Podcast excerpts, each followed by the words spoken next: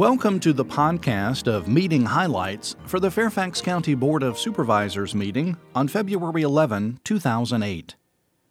The board received the 2008 Legislative Report Number 2, reflecting actions from the Board Legislative Committee meeting held on February 1, 2008.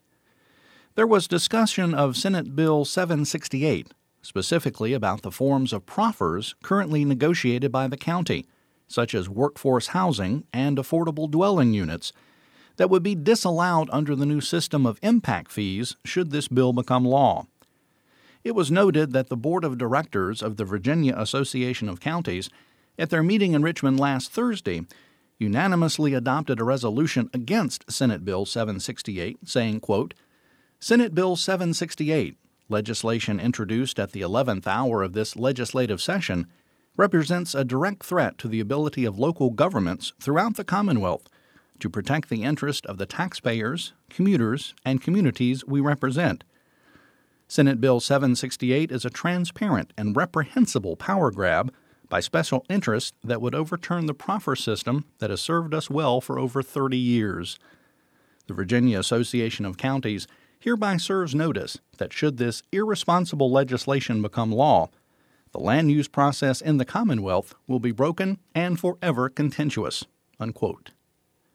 In other action at the February 11 meeting, the Fairfax County Board of Supervisors approved the fiscal year 2008 Forest Pest Management Suppression Program, which will treat gypsy moth and fall cankerworm infestations to minimize tree damaging defoliation and nuisance.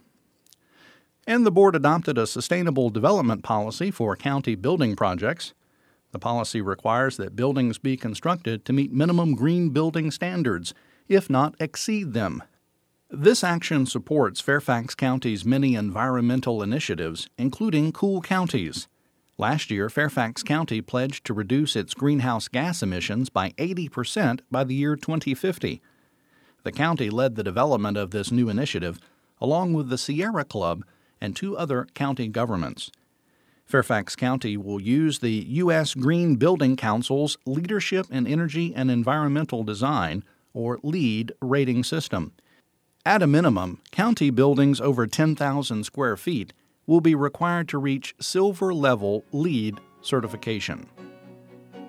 Well, that's all for this podcast of meeting highlights for the Fairfax County Board of Supervisors. Thanks for listening.